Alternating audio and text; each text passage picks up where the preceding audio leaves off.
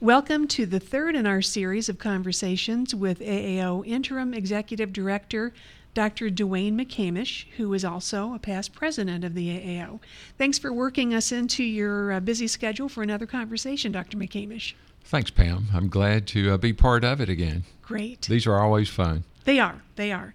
Well, let's start with an update on the search for a permanent AAO executive director. For uh, our audience, may or may not be aware that you have been the interim executive director since early May. And there is a search in process for a permanent executive director. And where are we now? You know, just to give a little background, Pam, uh, to our members, I know that most remember that we started the search with an RFP we had seven companies, and from those seven companies, we narrowed it down to three. And then from the three companies, we had interviews with them, and we chose one. And we chose Tuft and Associates, which is based in Chicago. They're based in Chicago, but they have a nationwide search capability. They've had over 500 placements in associations and in nonprofit entities like the American Association of Orthodontists. The two principals, uh, we have the president of the company that's leading the search, and her name is Jill Christie. And we have her associate vice president, and that's Mary McMahon. And those two individuals were actually in our office yesterday interviewing employees, which I think and which they thought was very important to do in this first discovery phase of searching for the new executive director of the American Association of Orthodontists. That seems out of the ordinary. You know, I, I cannot comment whether it's out of the ordinary, but I felt it was important that they understand what our employees here at the AAO feel are important qualities for the next executive director to have. Have you had any feedback, or maybe a little too soon for um, any feedback from from the principals? It's not too soon. I actually uh, just got off the phone as I walked in here. I'd gotten off the phone with Jill Christie, and she told me, first of all, she complimented our staff. She said, What a great group of individuals we have here at the American Association of Orthodontists office. And then the second thing she said is, She said, We got more information than we ever expected. So that's one phase of their discovery. The next phase is they are interviewing stakeholders and the search committee, and I might mention the search committee is chaired by Brent Larson. Our president, Nahid Maleki, is on the search committee. Gary Inman, our secretary treasurer, Ken Dillehay, our trustee from Southwest, and John Callahan, the trustee from NESO, make up the search committee. And that search committee identified stakeholders, and from the identity of those stakeholders, we chose 15 of our members to also be interviewed. And we have given those names to uh, Jill and to Mary. Those individuals have already started to be reached out to. And the purpose of this, the bottom line, is to develop the right profile to develop the characteristics of the individual that we want to come and to be the real executive director. I'm the interim.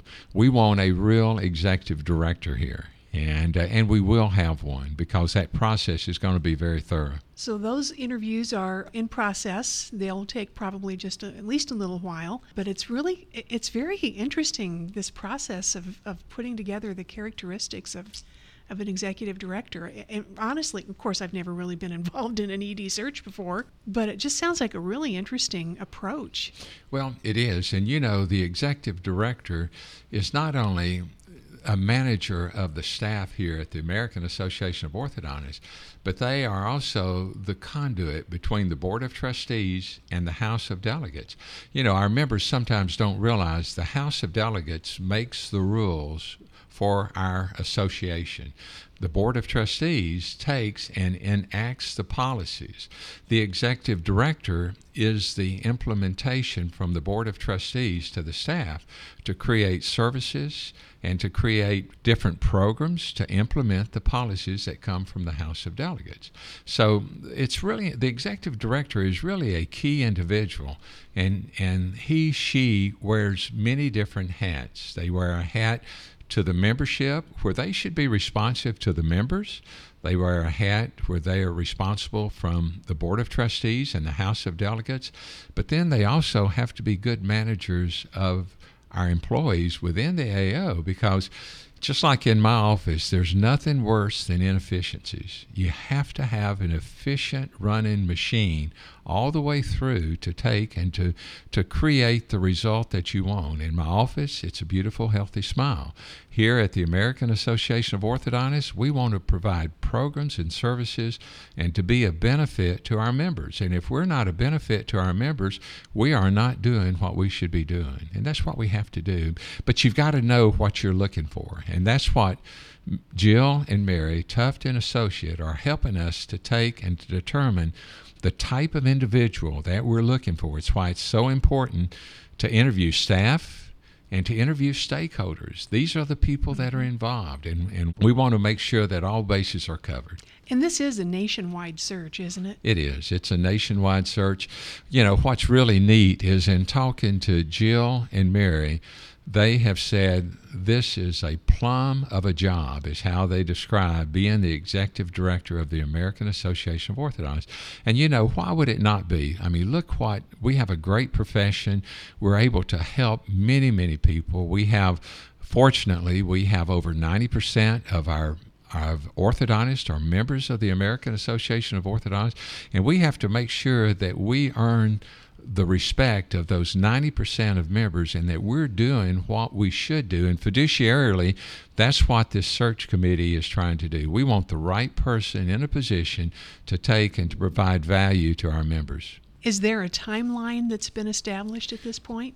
There has, there has, Pam. We have, and, and sometimes dates are tentative. We've set dates in the future. You have to do that in order to get all the trustees to get individuals involved in one location at one period of time.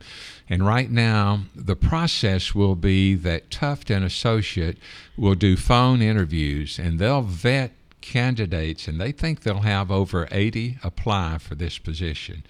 And they will they will go through the applications then they'll narrow it down to a group that they'll vet with phone interviews. And they'll have two different rounds of phone interviews with some background checks. And then they'll do further research into those individuals. And they'll come back to our search committee with either a, a range of 12 to 18 names of individuals. From those 12 to 18 names we will narrow it down to seven or eight and we will have an initial round of face to face interviews on September the 29th and September the 30th in Chicago. So the search committee will do the first initial round of interviews, and then there'll be a final round of interviews. And right now, that's that's scheduled for the first of October, and we're looking tentatively October the seventh and eighth to do that, and we'll bring back the final two to three to four individuals, and, and they will be interviewed further, and then a final decision made at that point. It's still a work in progress, that's for sure. It, it is, but all of us on the search committee that are involved, we know we have the right firm that's helping us. We know that they're going about it in a very organ, just like you treat a case. You go about it, you diagnose it, you align and level, you go through the process of creating the right occlusion. Where, well, that's what they're doing for us. They are going through the right process in making this happen. It's going to be a good fit for the AAO and the members. Right, it will be. Now, I think I heard that this same firm is working with the AAO Foundation. Robert Hazel, who's the executive vice president, is retiring. And so I believe this firm has been engaged to find a new executive vice president for the foundation. You're exactly right. And we're fortunate that we have Tuft and Associate doing that search. But the first thing I want to do is just tell you how fortunate we are to have had Robert Hazel as head of the foundation. He's been head of this foundation as of at one of our staff meetings. He announced that I will have been here 25 years tomorrow. And it was June the 26th, I think he said, that he was first employed uh, 25 years ago to be the head of the American Association of Orthodontists Foundation. During that period of time, he's raised over $37 million through the foundation that has gone towards funding education, funding uh, research and funding junior faculty in, in different university and programs. And so we really have a round of gratitude, a, a great amount of thanks that are due Robert for, for all he's done with the foundation. But but also the foundation put together a search committee, and Ross Christ is the chair of that search committee. Fred Garrett, David Angus, Bob Bray, and Eric Neese, and myself are serving on that search committee.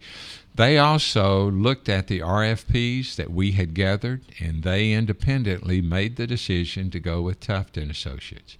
And so we're fortunate that that search committee did that because the timing on the AAOF executive vice president search, essentially a director of development, the timing on that is critical because one of the hats, the executive director of the American Association of Orthodontist Wearers, he or she is also the executive director of the AAOF serving as the executive director, secretary, treasurer of the American Association of Orthodontist Foundation. So it, it's really important that the executive director of the American Association of Orthodontists have a say in the executive vice president of the foundation and in the choice of that individual that they are going to be working closely with going forward throughout the years.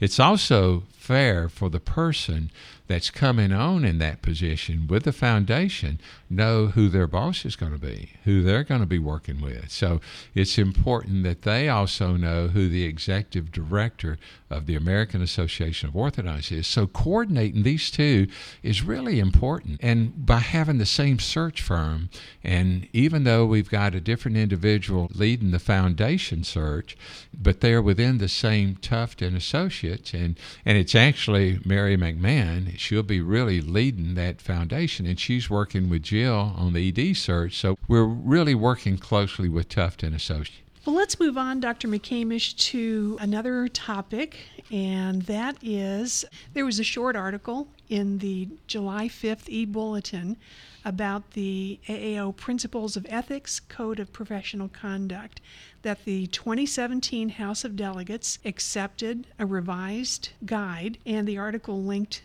to the new document that's on the member website. Would you be one to encourage our members to read the principles of ethics? Oh, without a doubt. The redo on the Code of Ethics was initiated by the Council on Membership, Ethics, and Judicial Concerns, and the, the acronym is COMEJC. And they felt like that our Code of Ethics, whereas nothing really verbally was changed that much, maybe one or two words, but they wanted it in the same format as the American Dental Association's Code of Ethics. And so there were no basic changes to our Code of Ethics. It was more of a reformatting. And that reformatting, to give you an example of how little change there was, it was in the format. The format and the reformatting was put on the consent agenda in the House of Delegates. So there was there was no even debate over it. Our code of ethics is solid, and if you read it and you read what what we should be and what we are doing, our members are doing that. They're providing the best treatment that's in the best service and the best benefit of the patients that they're treating. I think uh, in a future podcast, we're going to be talking with Kevin Dillard, a Business of Orthodontics podcast, with a little more information on, on the Code of Ethics. But can you tell our uh, listeners just how they can find this document? Our membership can go to aaoinfo.org and then click on the Member Center tab, click Governance, and then click on the blue button that says Policy Manuals. When you arrive at the Governing Documents Policy Manuals page, the Principles of Ethics links is the second one on that page. The other thing members could do, I bet, is go back to their email. And since this was a July 5th e bulletin, and find find that and uh, click Just on the click link on the that. article, and that's That, that's, that, easier that's a yet. better way to do it. Then you can see the other articles. That's that right. You don't have to remember anything I said. Great. Well, thanks so much for all the information, Dr. McCamish. We appreciate your time. And that is a wrap for this July 17th, 2017 update for members of the American Association of Orthodontists. Thanks again, Dr. DeWayne McCamish, the interim executive director of the AAO, for speaking with us today. And we look forward to future updates very soon. Thanks, Pam. This is Pam Paladin. Thanks for listening.